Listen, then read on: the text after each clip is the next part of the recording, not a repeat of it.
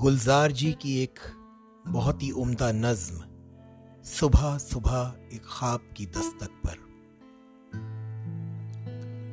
सुबह सुबह एक ख्वाब की दस्तक पर दरवाज़ा खोला, देखा सरहद के उस पार से कुछ मेहमान आए हैं।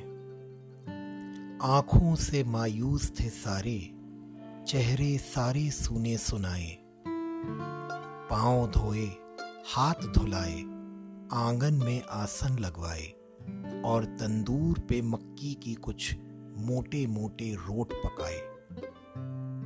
पोटली में मेहमान मेरे पिछले सालों की फ़सलों का गुड़ लाए थे।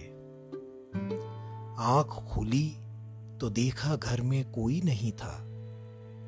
आँख लगा कर देखा तो तंदूर अभी तक बुझा नहीं था।